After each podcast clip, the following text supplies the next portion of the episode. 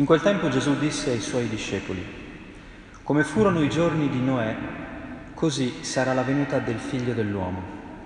Infatti come nei giorni che precedettero il diluvio, mangiavano e bevevano, prendevano moglie e prendevano marito, fino al giorno in cui Noè entrò nell'arca e non si accorsero di nulla finché venne il diluvio e travolse tutti. Così sarà anche la venuta del figlio dell'uomo. Allora due uomini saranno nel campo, uno verrà portato via e l'altro lasciato.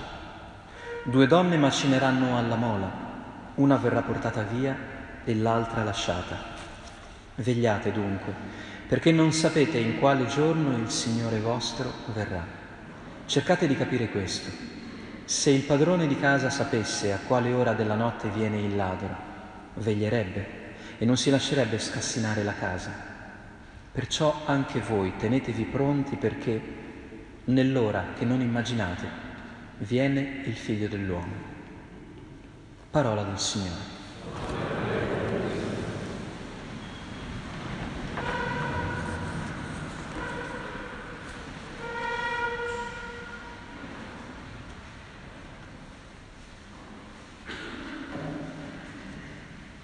La prima cosa che ci succede quando inizia l'avvento è di essere subito un po' disorientati nella nostra aspettativa, anche se le letture un po' ormai eh, le conosciamo.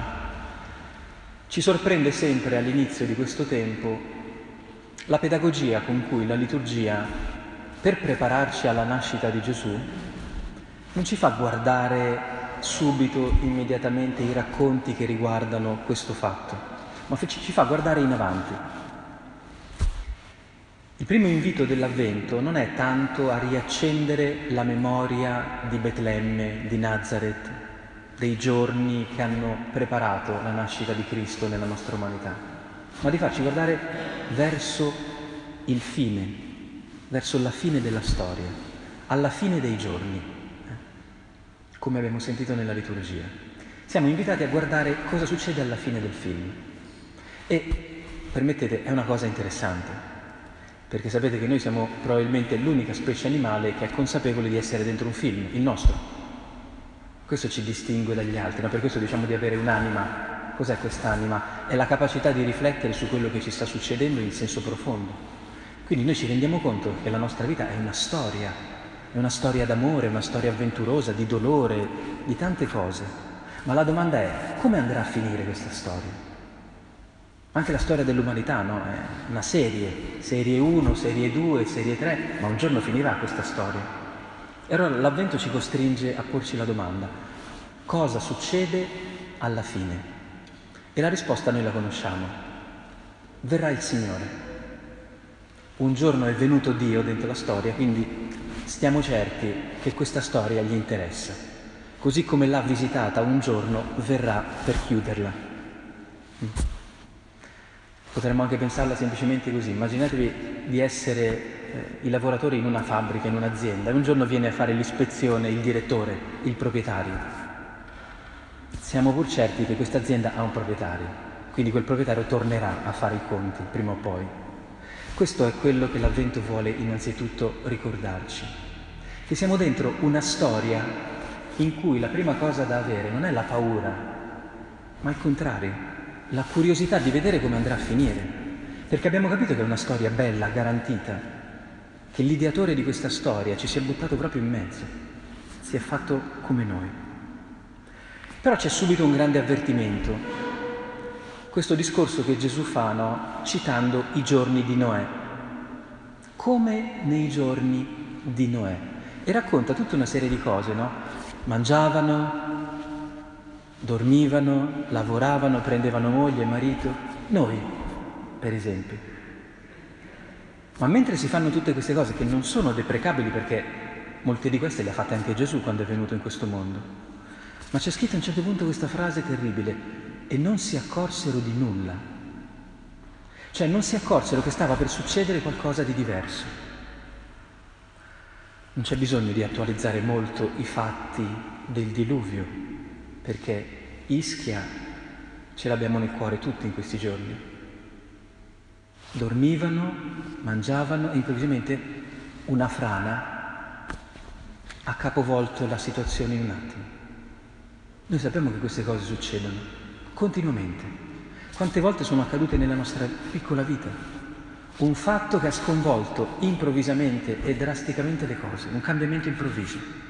Sappiamo che è così. E Gesù cita questo non per dire abbiate paura, ma per dire pensate a Noè. Noè nei giorni di sole pieno, eh, di siccità, come quest'estate, vi ricordate che non pioveva mai, cosa faceva? Costruiva ombrelli, che non ha senso. Cioè fa una cosa che non è immediatamente legata alle circostanze, ma a qualcosa che potrebbe succedere. Questo è l'invito dell'avvento. Non viviamo guardando soltanto a destra e a sinistra, guardiamo in avanti e cominciamo a fare delle cose che potrebbero essere utili domani, non ora. Questo è il senso della vigilanza, della veglia. Anche perché la domanda diventa legittima. Noi come reagiamo quando la vita improvvisamente ci scaraventa a destra o a sinistra o per terra? Perché quelli sono i momenti in cui ci rendiamo conto se stiamo vigilando oppure se siamo addormentati.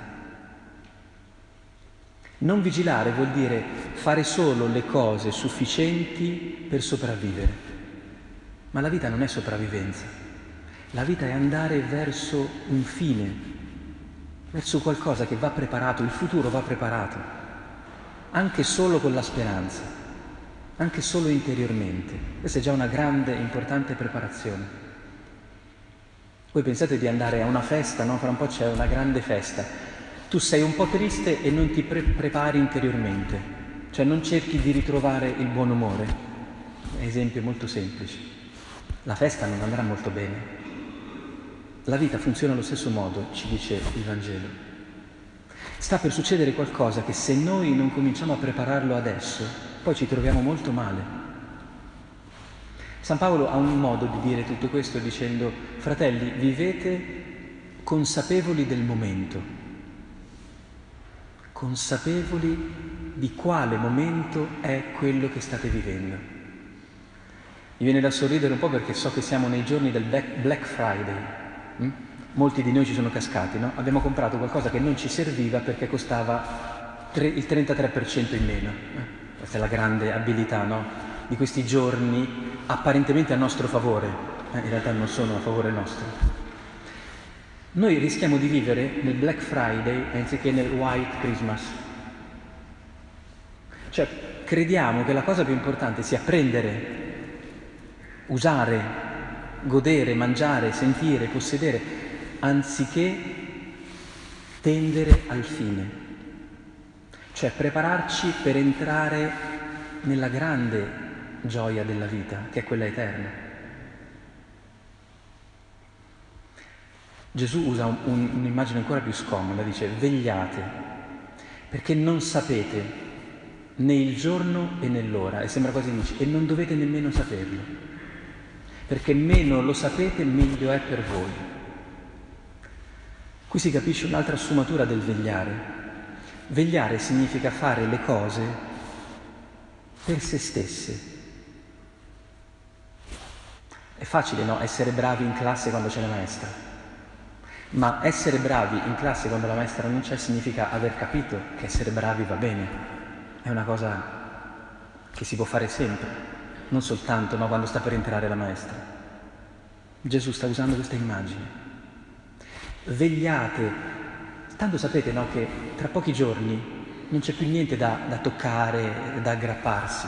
Quindi cominciate adesso a costruire la vostra arca, la vostra salvezza. Cioè mettete in salvo la vita. Non smettete di sopravvivere, perché tanto non sopravviverete, voi come tutte le generazioni. Allora la domanda davvero potrebbe essere, ma quale arca stiamo costruendo noi? Cioè stiamo preparando il nostro futuro? Guardate, tutte le cose che vi sto dicendo potrebbero essere la descrizione di che cos'è la preghiera, perché in avvento bisognerebbe eh, rimboccarsi le maniche e pregare un pochino di più, un pochino meglio.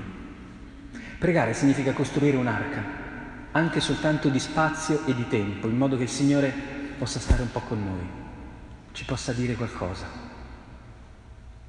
Questa è l'arte del vegliare, cioè fare una cosa che apparentemente non serve a niente, ma prepara il mio cuore a che cosa? A passare in mezzo alle cose di questo mondo concentrato su quello che verrà, su quello che sta per accadere.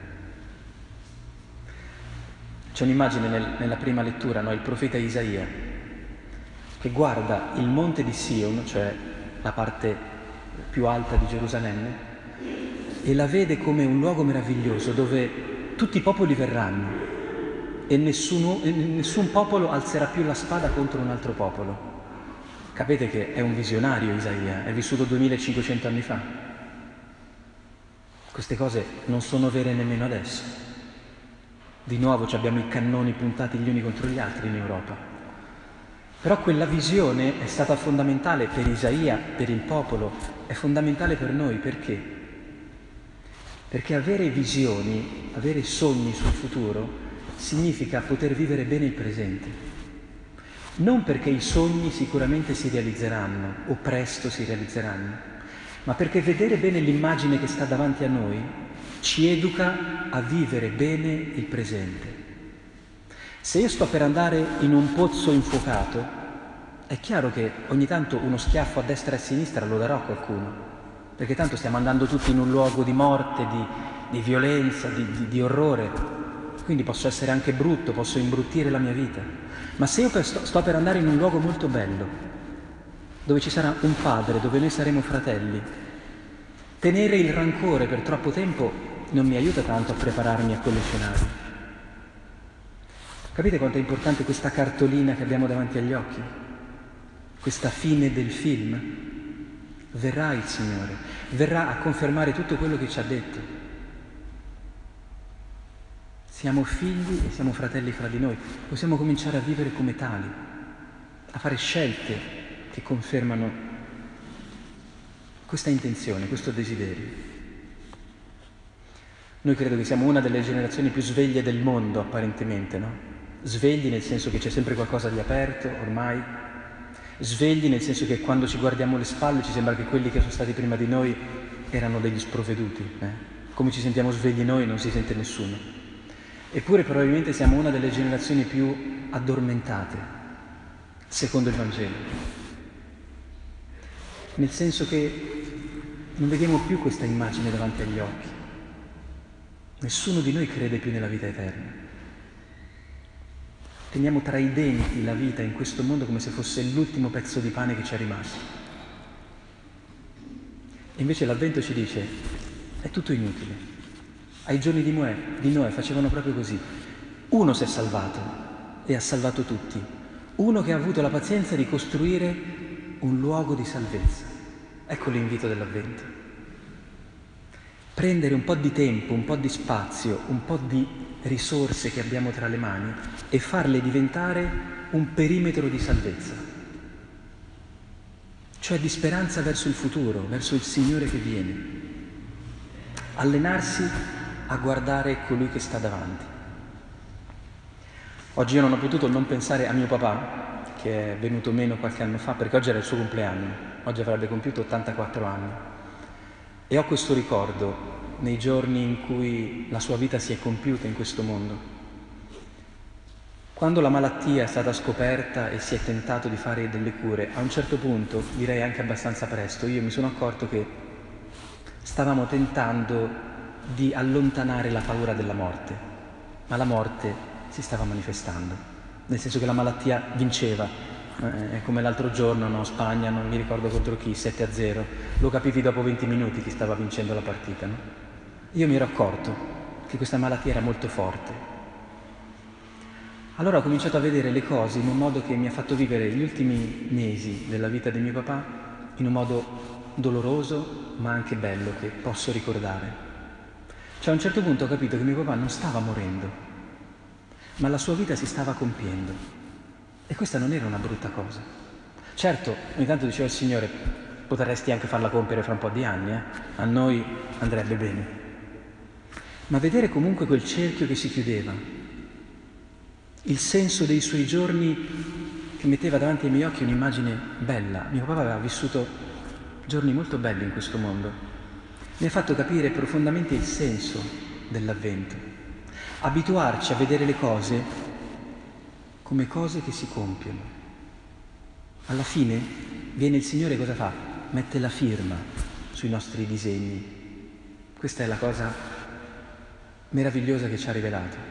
La nostra vita, anche quando è brutta, è quel disegno che con vergogna magari consegnavi alla maestra, Dio lo guarda e dice bello, mi piace, ci metto la firma. Quando noi diciamo amen al corpo di Cristo, stiamo accettando questo, che Dio metta la firma ai nostri giorni. Allora capite che questo ci fa tendere verso il futuro con speranza, perché vuol dire che la nostra vita può essere qualcosa di bello se noi accettiamo questo amore. Se c'è da chiedere perdono, facciamolo, perché facciamo tanti errori e il male fa male a noi e agli altri. Ma una volta detto scusa, perdono, poi dobbiamo ricominciare soltanto a sognare, a vivere intensamente e a tenere gli occhi aperti, perché il senso, la bellezza dei nostri giorni non è solo questo, è tanto altro che si deve ancora manifestare. Buon avvento fratelli e sorelle, oggi siamo invitati a fare semplicemente questo, a guardare un po' più lontano di domani, di dopodomani, di Natale 2022, alla fine dei giorni. Là il senso di tante cose che adesso non capiamo, che adesso ci fanno ancora un po' soffrire, sarà svelato. E Dio ci conferma che sarà un bel disegno, un disegno d'amore, che Lui vuole garantire, che Lui vuole che sia la gioia per noi e anche per gli altri.